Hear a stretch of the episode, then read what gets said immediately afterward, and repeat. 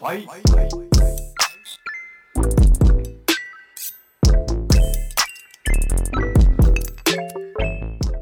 to the Hotspot. I'm your host, Armand Desfuli Arjamandi.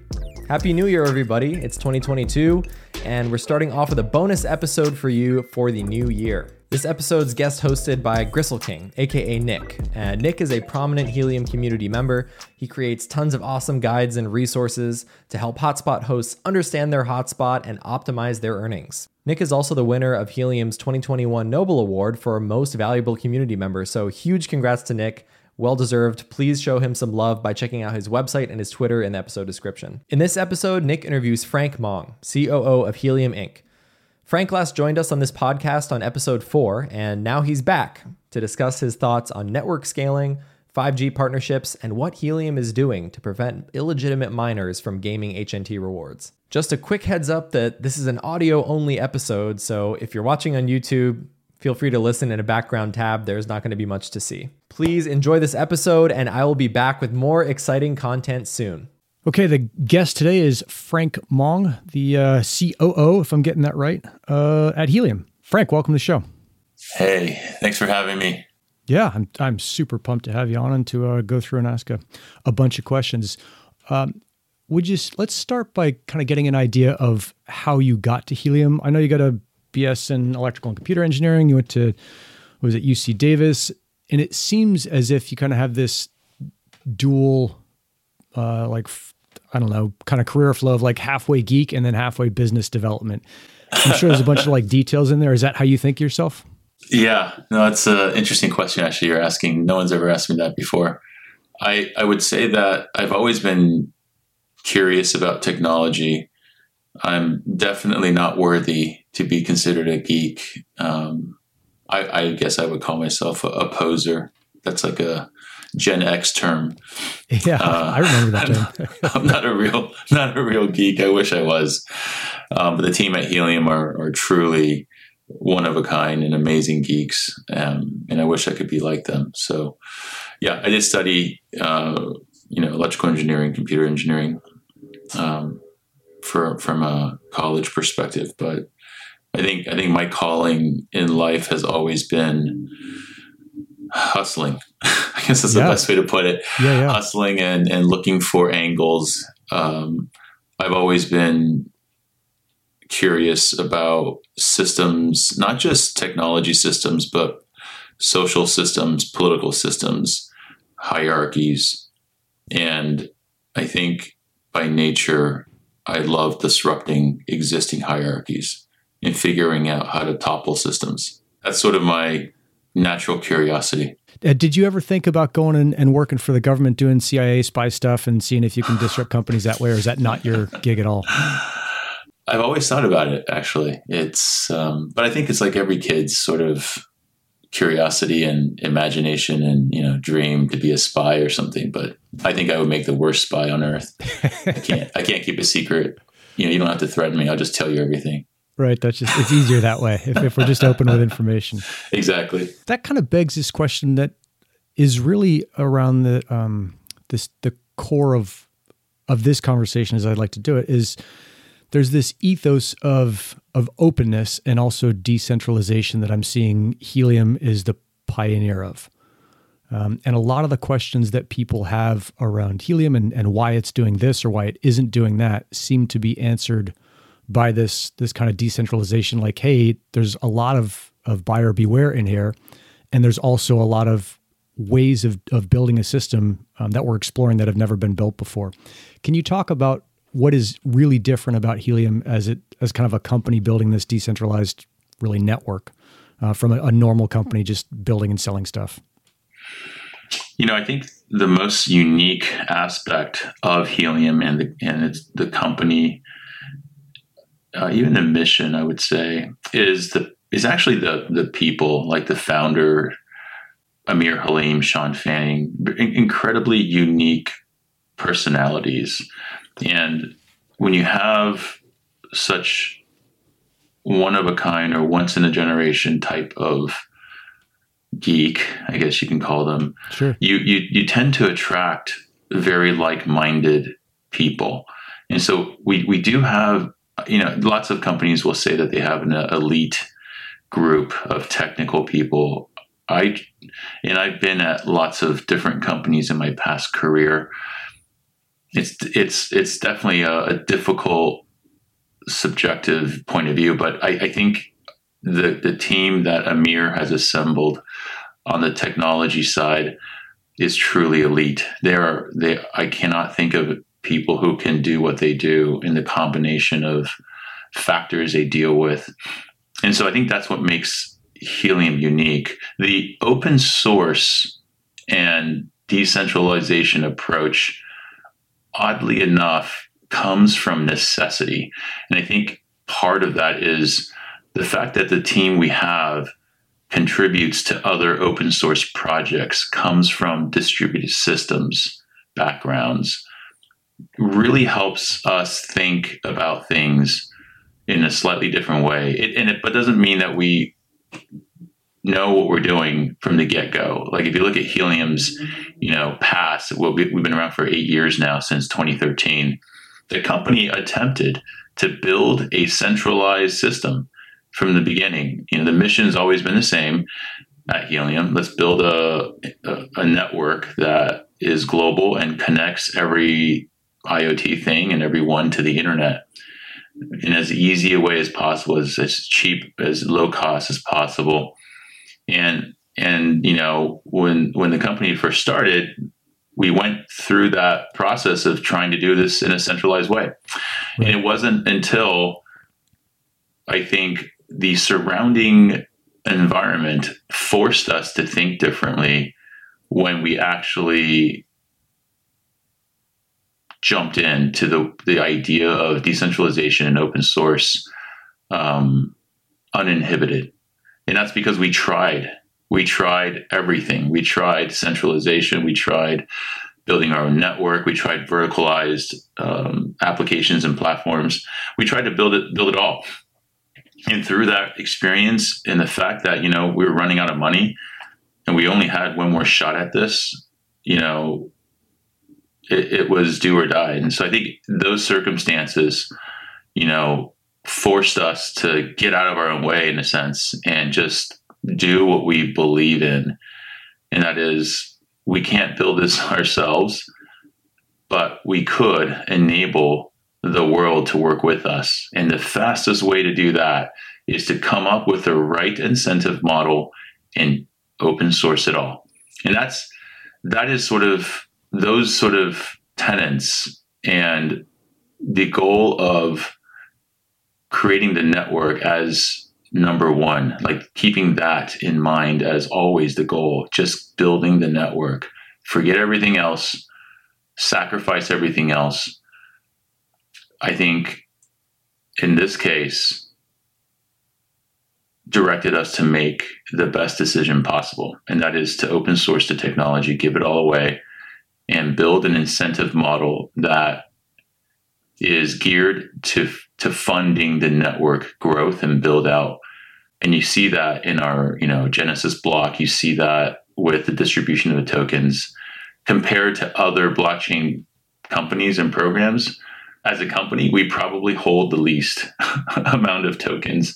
We're not like, you know, majority shareholders or, you know. No, it's, it was at 33%, 34% goes to Helium uh, security tokens of all HNT produced. And, and those, the majority of those belong to investors in the company, the people that, you know, put, put money in and believed in the mission. So as an entity, the company itself has very little. Ah, okay. So, yeah that makes sense. So the, the whatever the employees or the owners of the company don't have a ton of that slice. No. Most of that goes to the investors. Okay. Yeah. Cool. Yeah. Right. They put up they put up the funds to keep the lights on. So right. And you were a, a part of, of raising those funds. That's kind of your your thing was going out and hustling and finding the funds and saying, hey, give us a chunk of money and we're going to do rad things with it.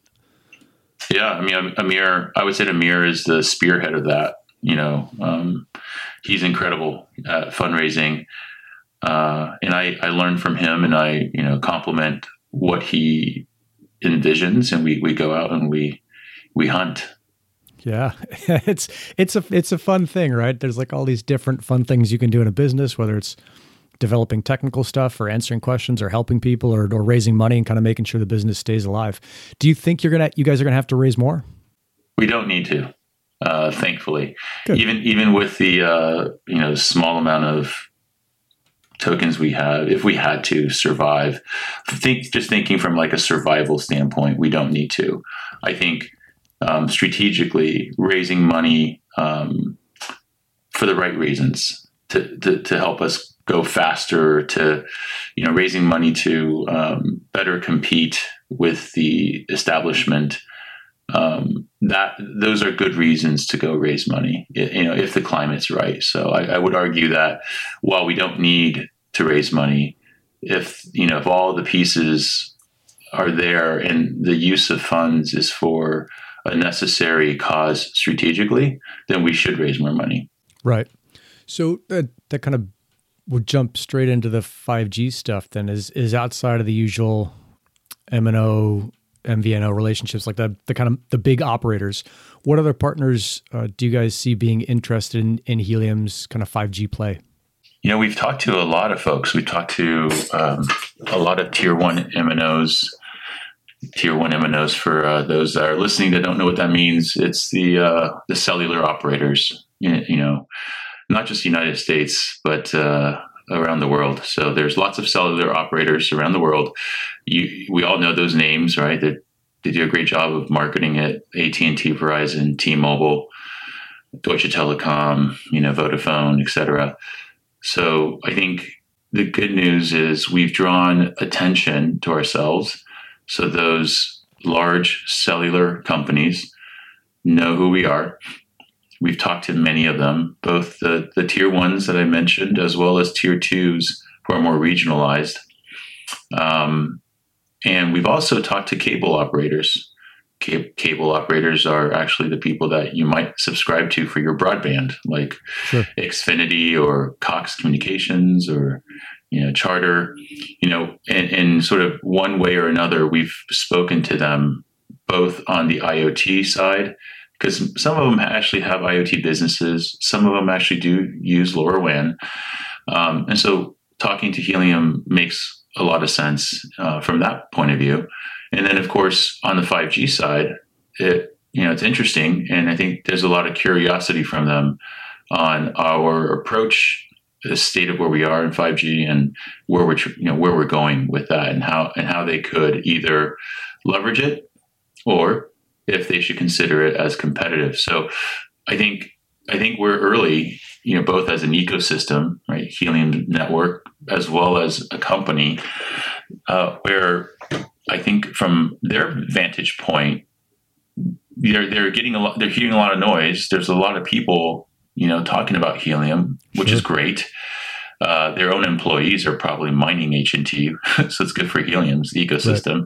Right. Right. But I, I, think they're, you know, in conversations with them, they're still learning about us as an ecosystem. Yeah. And I think they're trying to, you know, think through wh- how they should play this. Like, are we, are we a potential leverage point for them moving forward?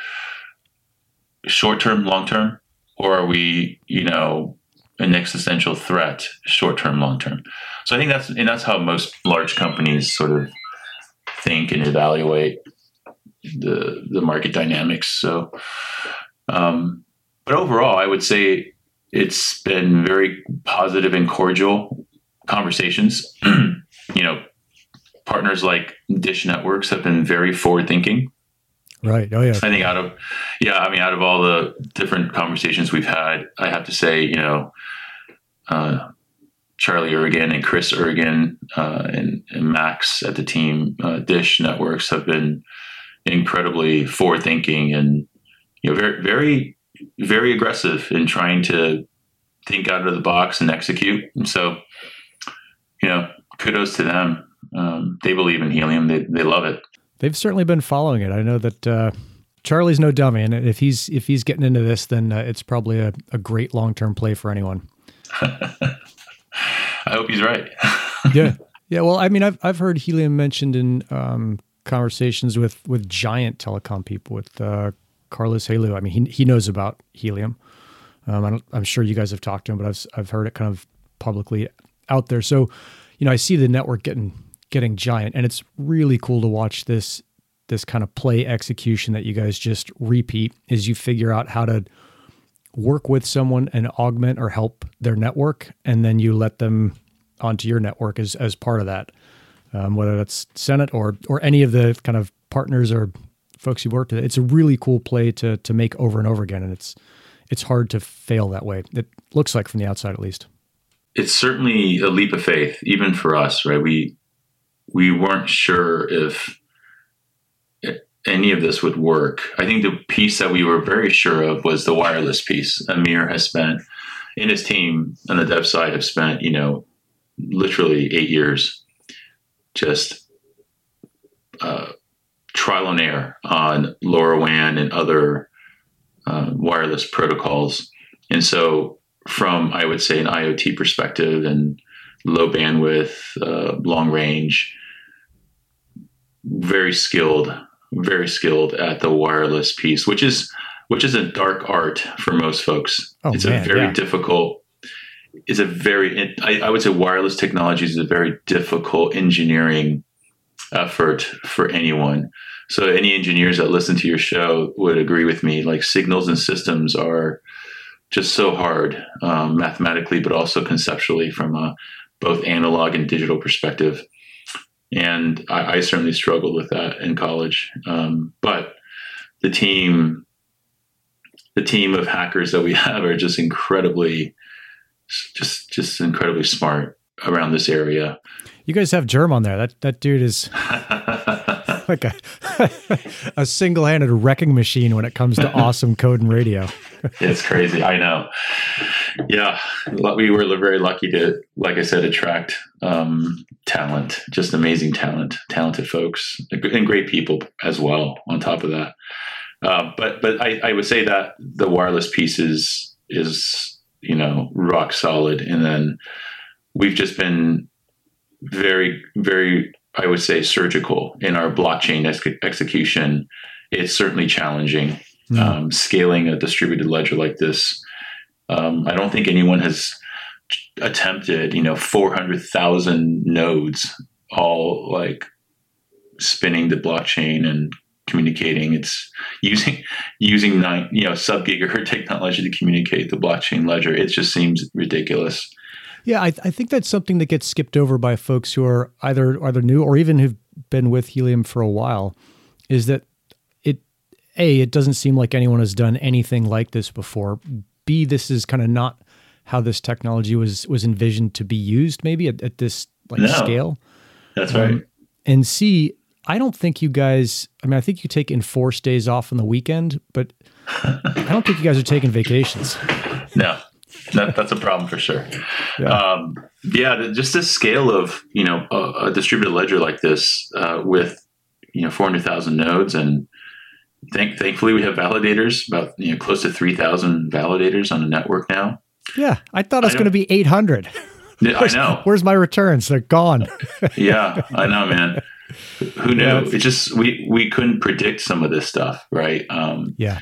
But I think I think the incentive model for the most part, is working well. Um, I don't think it's perfect. I think there's some improvements that the community can implement. Hopefully, you know, will implement. Um, sure. But but I think I think overall the system um, for now is doing what it needs to do to incentivize hotspot miners to stay plugged in, stay online, and the beauty of this is, you know, when Amir said, "Hey, we just need to build a network, bootstrap that, and then the applications will come." Well, they're coming. So hopefully, all your listeners who are mining HNT with hotspots, keep that thing running, man. It's it's working. You know, we've got Senet, Actility. These are I know these are not names that are household names, but they are like the two world's largest LoRaWAN like private networks. Yeah, they're not when small. You, they're not small. When you have two of the largest private, uh, you know, lower LoRaWAN networks roam onto Helium. When I say roaming onto Helium, it literally means their sensors from their customers could could be near your hotspot and your hotspot's going to transfer that data for them and you're going to mine more HNT. That that's that's a that's a huge deal. Why is that a huge deal? Because Senet and Have spent the last 8 years or 10 years recruiting large industrial customers like Volvo Group. We all know Volvo cars. Well, Volvo is a massive company that does more than just build cars. They have industrial shipping and trucking and all kinds of equipment. And that the, the Volvo Group equipment uses LoRaWAN. They use Actility as their network provider, and Actility cannot provide coverage alone. That's enough for them. So they're roaming on helium. So it's it's awesome. It's awesome. It's awesome, and I think it's you know, a lot of us are coming in, myself included, and I bet most people come into helium and have this a very similar path, right? You discover it, you're open to crypto and blockchain in some way. You see someone down the street making uh, what appears to be a ton of money, and, and then first you don't believe it, and then you realize like, man, maybe that that is pretty awesome. Uh, and then you get into it, and you still have no idea about how LoRa works or radio in general or cryptography or you know the kind of deepness of the blockchain. And as you go through the whole process, you just learn more and more, and you realize the the kind of staggering scope of an effort like this. So it's yeah, it's pretty cool that I feel like you guys are all working for free for me. It's like I've got these rad employees, the best people in the business, are all working for me, and I just get paid for it. So I think it's a, a cool perspective. One thing I wanted to dig into was this idea of like the rewards working. Um, I'm sure when people hear that, they're going to be like, ah, they're not working for me. I'm getting 0.01 HNT, and Helium needs to do something about oversaturation. So this goes back to the, like the decentralization ethos for me that Helium is built on. Can you talk about?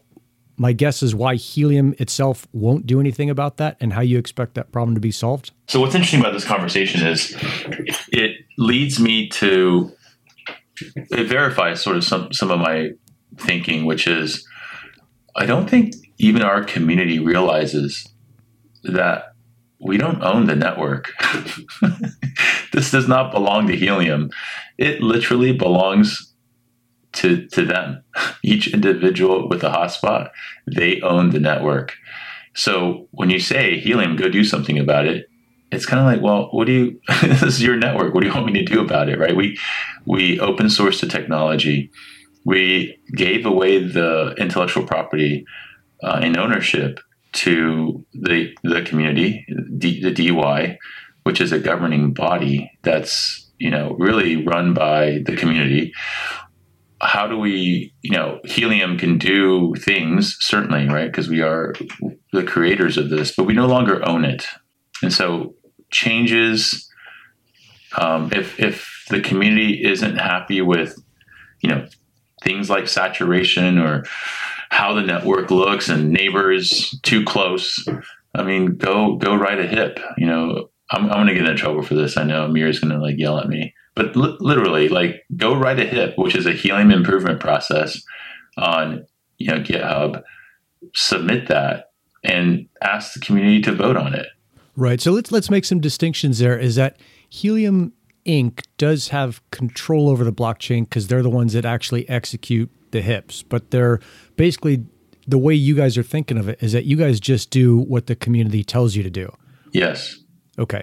And then there's also other stuff on the maybe not on the total back end, like it's not super secret, but there's just lots of problems that you guys are solving as as a group that is interested in the health of the the network. Um, but there's plenty of problems that you just don't have the capacity or or bandwidth or I guess the mandate to solve. Is that is that right or am I missing some part of that? I think I think the best way to think about this for everyone listening is that we are the creators of this airplane. We got it to fly. Everyone is jumping on board with us as passengers. We've open sourced the plane, so it belongs to all the passengers we however we are because we are the creators we're probably the most knowledgeable about how mm. how the entire plane works and it flies and as we're flying the number one priority is to not crash like literally Right. not crash, Right. so that we all survive, right? And so that so everyone in the community should just sort of put that in their head. The goal is to all to not crash this thing, so that we all can live. All right. Right. So let's keep the thing flying. That's number one. And just so everyone understands, keeping it flying is incredibly hard. it's so complicated to keep this thing flying because as we add more and more folks, right, uh, that join the network and join the plane, you know, it gets heavier. Uh, you need more fuel. You, you got to like expand the capacity in the wings. And so we're literally retrofitting the engine, the wings, uh, the capacity of the plane so that everyone can join, all the while not crashing. So when you when you think about that, Nik, and I know you you love the sky. you think Yeah, about yeah, that, right? When you're flying and you're trying to fix and you're you're literally trying not to crash all at the same time and you're adding pieces, dude, it's it's a hairy situation. But that's sort of you know that's how these things go. Eventually, we'll get into a point where um, it's more predictable. It's you know more stable. Um, other priorities can surface and, and we can address certain things Sure. at certain times. But I think I think it's important for uh, everyone to just understand. Hey, you know what? Everyone's happy. We, the, the entire network loves the fact that we have more and more folks joining us. Um, no question. But to keep this plane flying is not easy.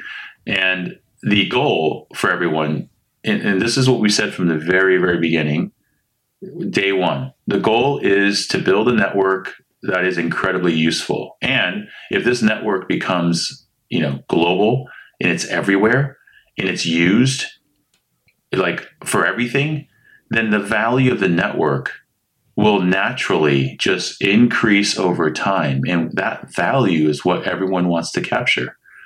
So I wouldn't focus, and, and, it's hard. I know it's easy to just say, oh, I only mined 0.5, 0.1. Well, Nik, if you started with us in the beginning, you were mining 1, 2, 3, 10 HNT. That value of HNT at the time was zero, dude. Yeah. Yeah, so yeah. what? So you you've you mined hundred H and T over the last month at that's worth zero. Great, good for you. Good for you, Nik. Yeah. Right? You good luck with that. But that's sort of what people were saying to us, right? Yep. Yeah. But but a year later, li- literally maybe a year and a half later, right? Now you're mining. Maybe you're getting a fraction or a decimal point of an HNT, but that value is no longer zero. People, no longer zero. And it's as as the network grows and more devices use the network and roam on helium, that value will only go up because it's useful, it's real, and it's practical for everyone to use the network, especially large volumes of sensors from industrial use cases.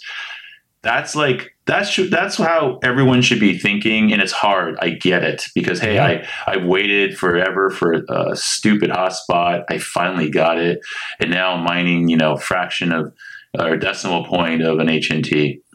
Just, Sure. just I know it's it's frustrating. I'm with you there, but don't forget when it were when it was a year ago, dude. It didn't matter if you mined hundred HNT. Didn't matter because it was worth zero.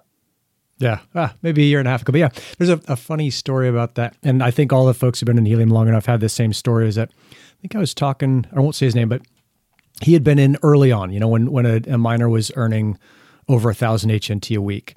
And he was having this argument. It was last January, maybe a little bit before, maybe more than a year and a half ago, um, with this guy. And there was no exchange that held HNT, so you couldn't buy it and sell it on exchange. And this guy was didn't want to pay a like a buck fifty, and then you know, the buyer didn't want to pay that, and the seller didn't want to you know sell for less than a dollar seventy.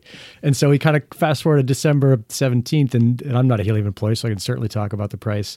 Um, it's it's at least not a dollar seventy for an HNT. So I think where this thing is going is you know and I'll make this public prediction. Maybe I'm totally wrong, um, but this is what I've been saying to all my clients. I think HNT is going over a thousand, um, and you don't obviously have to comment on that. But I mean, Nik, I hope you're right. Yeah. I hope you're right. But but just so just for context, I I, I had no idea. Like I, I didn't know we were going to be here. No clue. no, It just right. If I if I could predict this, then I you know probably wouldn't be working now. But you know, like everyone else, This is this is a highly risky, you know, venture. You Yeah. got to do your own research and you got to make your own decisions, right? So, um, having said that, it, as long as the the team at Helium and our ecosystem continues to focus on what's most important, I think then everyone everyone will benefit because the nature of our blockchain and incentive model is very specific. It's to build wireless networks. And as a wireless network becomes more and more useful, then our incentive mechanisms become more valuable. So that's the key. So everyone should just focus on hey, how do we get more sensors on helium? How do we get more, you know, folks building CBRS 5G networks? So how do we get more people using that and switching? Th- those are the efforts that I think the entire helium community, if we all just focused on that, we we can make a ton more progress. We've made a ton of progress already, Nik, That's incredible. Yeah. but there's so much more to go. It's so early, you know. It, it is, yeah. It's, it's hard to get that across. So let's see. I, I've got a question. Just, I mean, you've been in helium for a while. How do you think the the problem of, I think of this as the green dots and green lines problem is that if you look at a map, uh, the Explorer map right now, you see a bunch of green dots or clusters on the big Yeah. cities and the towns, L.A., Boston, San Francisco, etc. There's no green lines on the highways connecting San Diego to Las Vegas or Las Vegas to wherever. Yeah. How do you guys see that that kind of green line problem gets solved? So this is where I think, like when I mentioned flying the plane, the, these are things that we can do and we should be doing. For example, we, we should be thinking as a team, especially on my team. What my team does is the, the go to market side, the business development, sales, and marketing. Um, what we should be doing is thinking about how do we get alternative alter, alternate backhaul into hard to reach places, whether it be at freeways or rural areas that could use a network, and that could be incredibly you know useful. Okay, and when you're saying backhaul, you're just meaning that's the internet. Internet. How do we how do we get the internet to places that do not have it, and and likely won't because there's very very few people live there, right? And so naturally, infrastructure is not going to exist. How do we get it there? And what we've been doing is thinking about this in a slightly different way and not focused on traditional terrestrial approaches. I'll, I'll only say that think satellite backhaul. Sure. That's how we solve this. That's how you solve the, the coverage problem for the highways. Yes, as well as by the way, rural rural areas, right? Farm farming areas, uh, high high like fire uh, high fire locations, which are always middle of nowhere. Yep. Think think about how do we solve some major problems related to wildfire, uh, w- related to aggregation, uh, air, sorry, agriculture needs.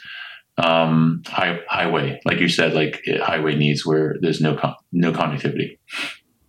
Got it. Okay, because I've I've been thinking like, how do you put? Um, and I think I've recently been approached by a company that owns a, a million billboards, and so they, they've been thinking like, how do we put hotspots in the billboards? Like, man, it's it's tough because if they're, you know, I think of I always think of the classic case between San Diego and Phoenix is the eight interstate, and it goes through some pretty mountainous terrain where there's there's nothing around. I don't think there's a way to put in enough hotspots to where there's there's enough earnings to kind of make it worthwhile, but you have to provide that coverage so that when you're tracking a package or whatever you're tracking, it's there. Okay, so that's going to come probably from satellite from non-terrestrial sources. Cool. That's right.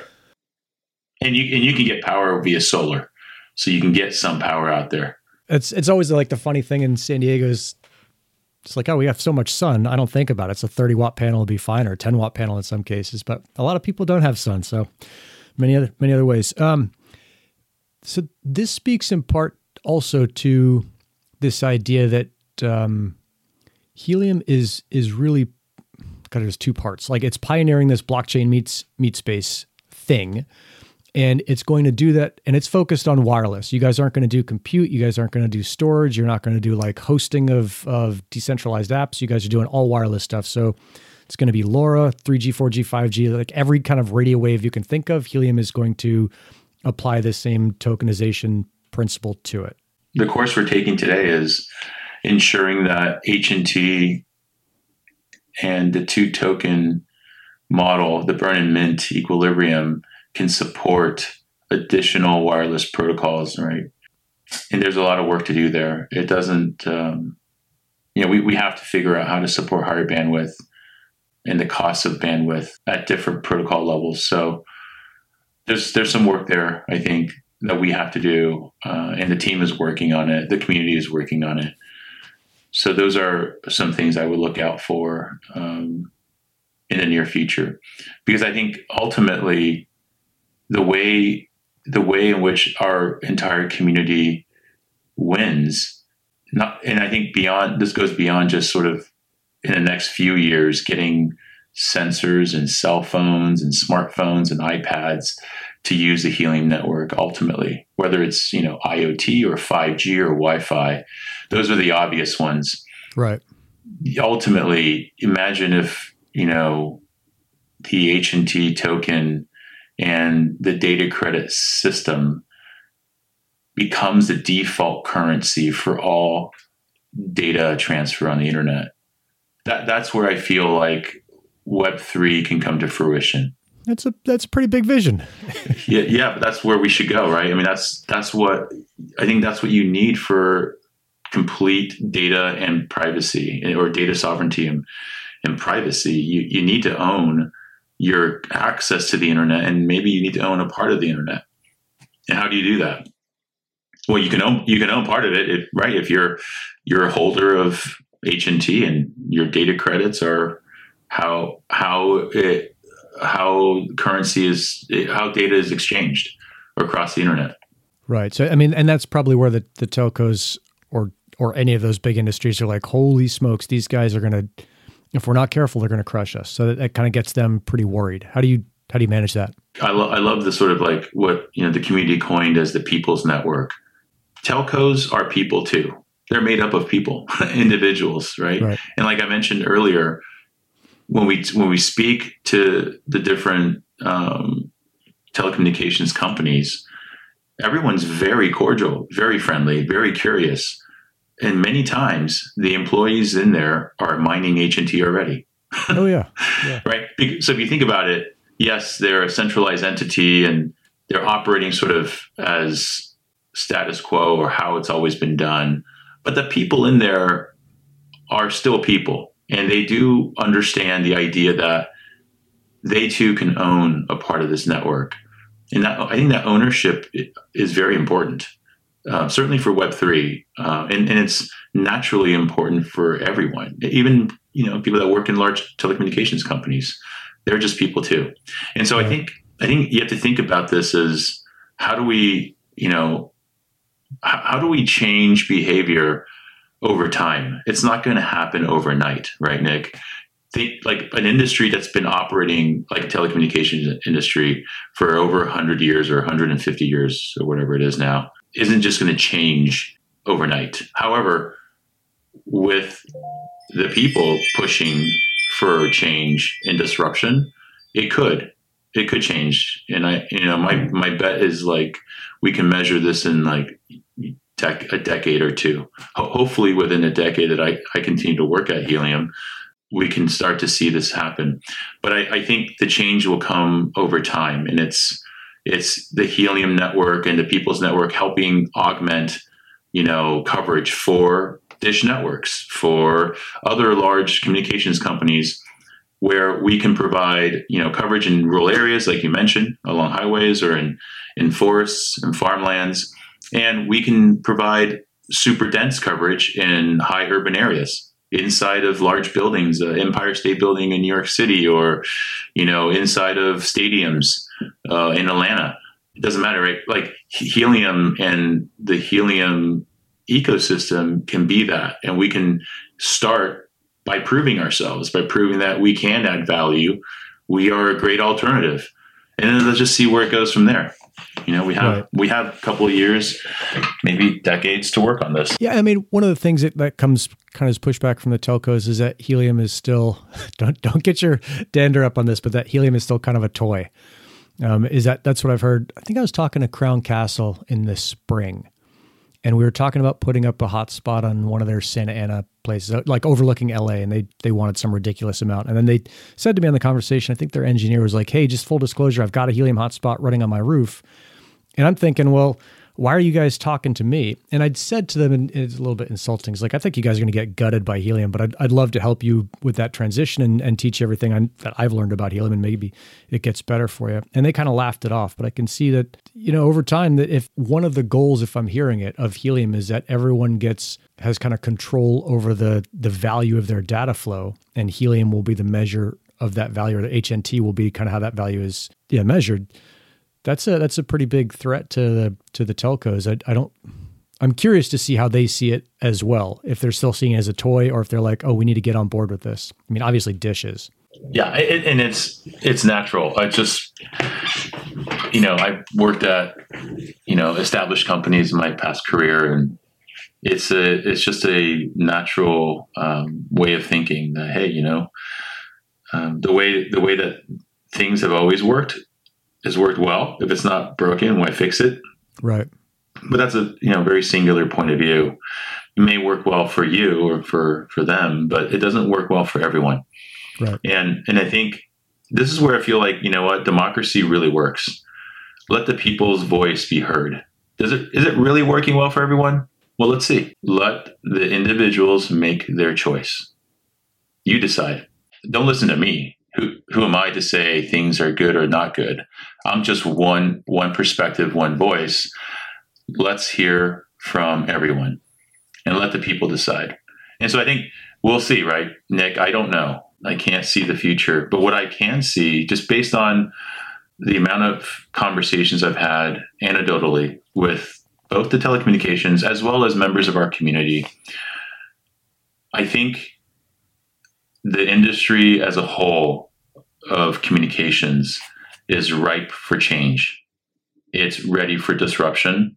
And I feel very fortunate that helium is at the right place at the right time with the right technology and the right ecosystem to make a difference. Because we're not the first ones to try to do this. We're just the first ones to do it with a very different approach and to be this successful with it. I, I mean, were there other projects that did something like this before? Just in my ignorance, I don't don't know about. No, I mean, I, I thank you for saying successful. I don't know. I wouldn't count on it yet. I don't think we're successful yet. Like I said, we're so early. The jury is out, right? Maybe the uh, Crown Castle guys are correct. Maybe this is just a toy for now. Um, and I'm okay with that. By the way, I'm not uh, I'm not offended at all. But you and I and the members listening, um, we all know we know what this is about and if you know you know right? It's okay. There's so there's so much more to do and there's so much work ahead of us. It's it's easy to say oh you know what? Look we're at 400000 you, you check your HNT price like this is great you know? Who, who knew? But I, I don't i don't think any of us in, a, in this ecosystem should be satisfied until we see indicators of change and disruption, and those will come. They'll be in your face when you see it, and the, the value of our network will reflect it. Yeah, and so that'll be kind of the, the negative side where you have one of the larger fleets in, I think in LA, got a call from T-Mobile a couple, a couple weeks ago saying like, "Hey, we're we're shutting off all your stuff. We've detected helium activity on your routers. We're not going to support that." And then I'm, I have not followed up with those guys to see how they worked that out, but they had like a week to fix it. Interesting. See that kind of continuing to come where Cox or whatever the um, ISP is is saying, "Hey, we've detected helium activity on your on your network. We're going to shut down your internet connection, you know, unless we see that stop because they're they're seeing they may see a threat from that." So, let's see. I'd, I'd like to get off this kind of threat thing and talk a little bit about the path that you guys have have really blazed because it's the first um, blockchain meets meatspace project that I that I know of. Um, certainly, that's been as successful as you guys have been so far. So there's like a there's a public trail of of breadcrumbs as far as mistakes made and kind of successes. If you're looking at companies like uh, PlanetWatch or uh, Mapmetrics or I think Weather FX, um, or even oh, it looks like kind of a competitor in in RevoFi. Um, you guys have this really cool open source mentality. Is what what do you kind of look back over your shoulder at those followers who are tokenizing kind of physical assets or physical transfer of information and tell them as far as like, hey, do this, don't do that, you know, embrace this and and ignore that? I think everyone can work with us. I don't, I don't, and this includes all of these other projects you mentioned, and Hivemapper is another one of those doing something really interesting, mm-hmm. uh, or DIMO, also another one doing something interesting. I think these folks can leverage what we've already created. You know, we don't have certain things that they may need. Like we don't, you know, we're not very mature on our like smart contracts or, you know, we're not a platform like that. That's easy to connect to. That's not specific to a physical world, right? Like connecting a sensor. But there's, but there's definitely opportunities for us to expand that. And I know our team has been looking at that and thinking through how, how do we do that uh, so so that some of these folks like a Hivemapper or DIMO can can leverage the Helium network beyond just sort of you know low power connectivity or 5G connectivity um, because they're they're trying to build something that's a that's a very application focused um, level.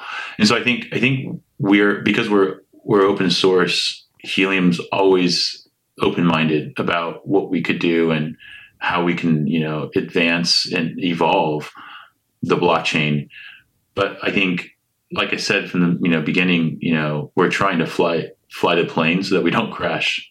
Right. nick right? Yeah, yeah. and so it's it's believe it or not pretty hard to do that with you know 50 people in the company uh, like 30 of whom are engineers right? So we literally have 30 engineers. So it's it's a lot it's a lot to take on for 30 people it's incredible, right? And are you guys are you guys have to be hiring, or have you kind of stuck to the thing like, hey, it's it's more work to get new people in here? We're we're trying, right? We're trying. It's just a very specific skill set, and you know, we have a a very you know highly specialized language that we use in Erlang, so it's tough. It's, there's only so many out there, right, that that can do this. But I think you know those projects and those companies who are aspiring to do something some like kind of adjacent to what we're doing like plant you mentioned planet watch super interesting what they're doing. I think there's definitely points of intersection where we can assist each other. We certainly don't think of anyone that you mentioned as competitors or anything like that at all. Although i think RevoFi will definitely get compared to you guys because you're both going to compete for the wi-fi space but they're doing they're doing other stuff that's different. I'm, I'm excited to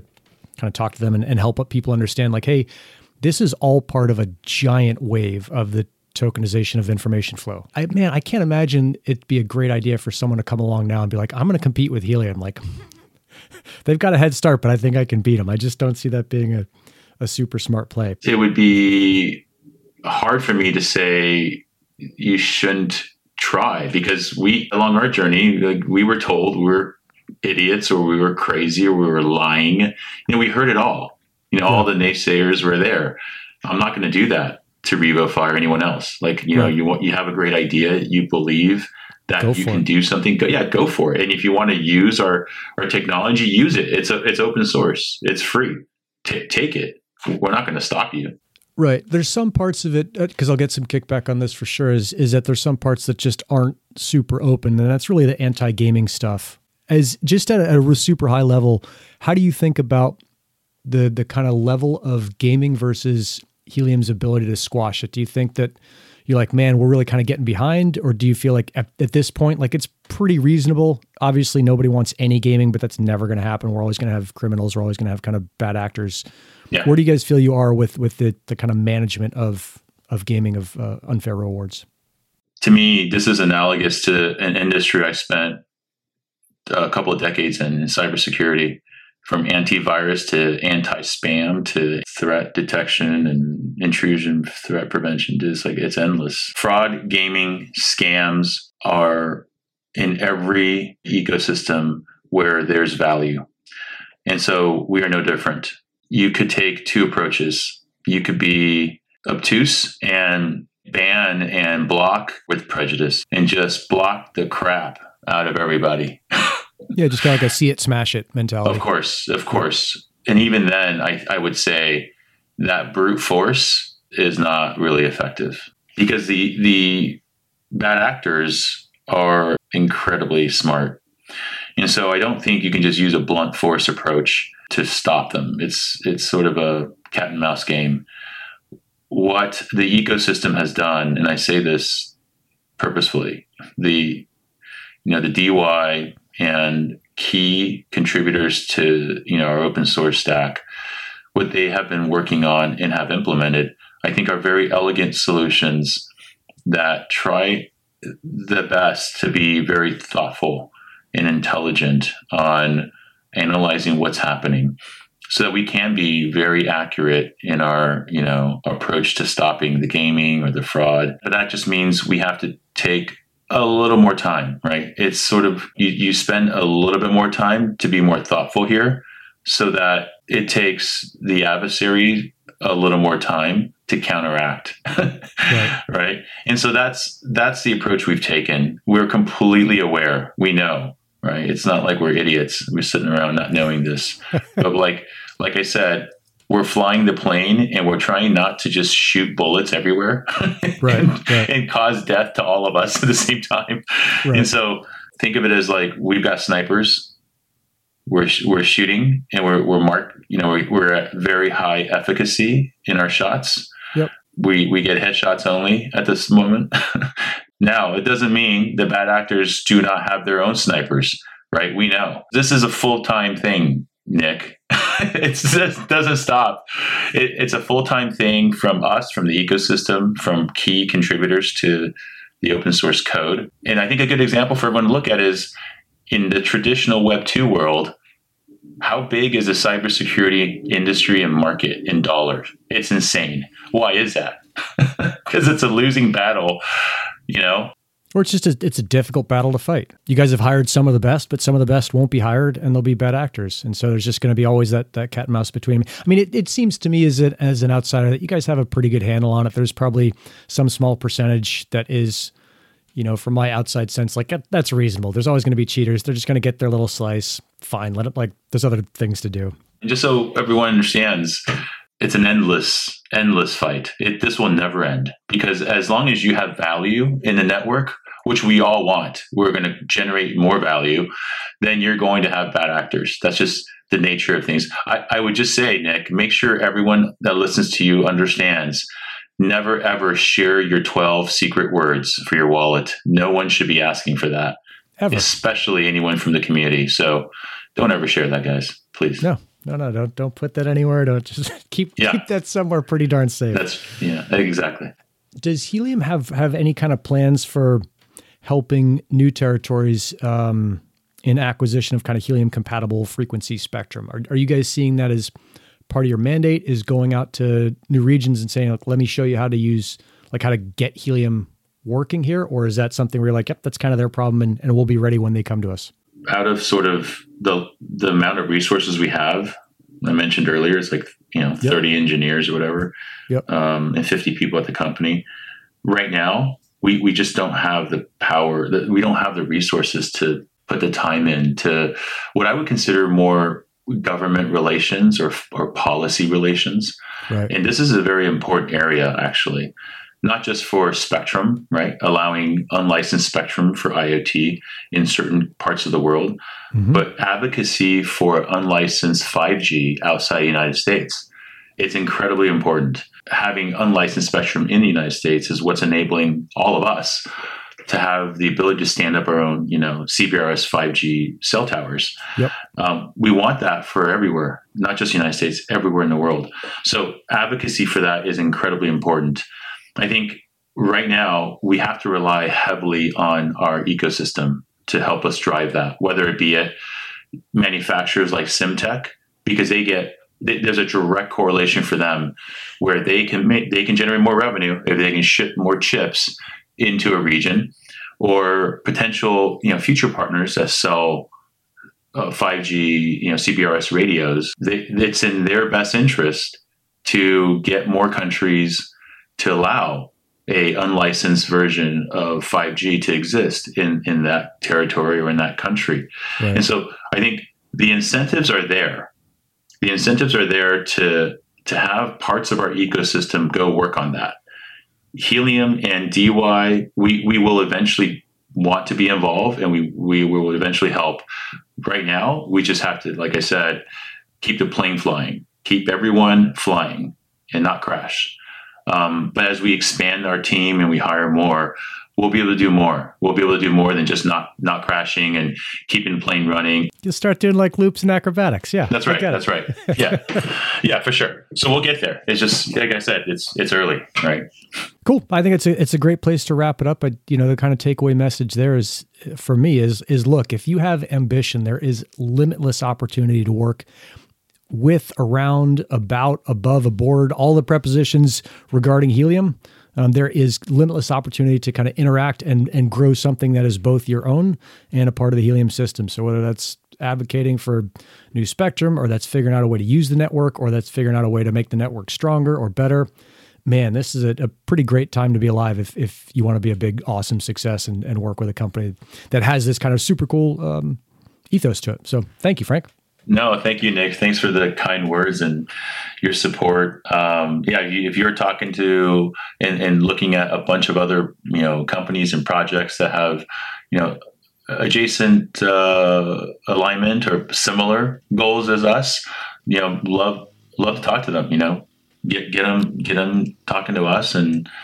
you know, like I said, we don't we don't think of anyone else uh, that's attempting to do what we do as competitors. I think it's good. It's good for all of us if there are more people attempting to disrupt um, this market that we're in. So it's all positive. You know, there's no there's no sort of no judging, and you know everything we're doing is audacious and crazy. Some people think we're nuts. And so I get it.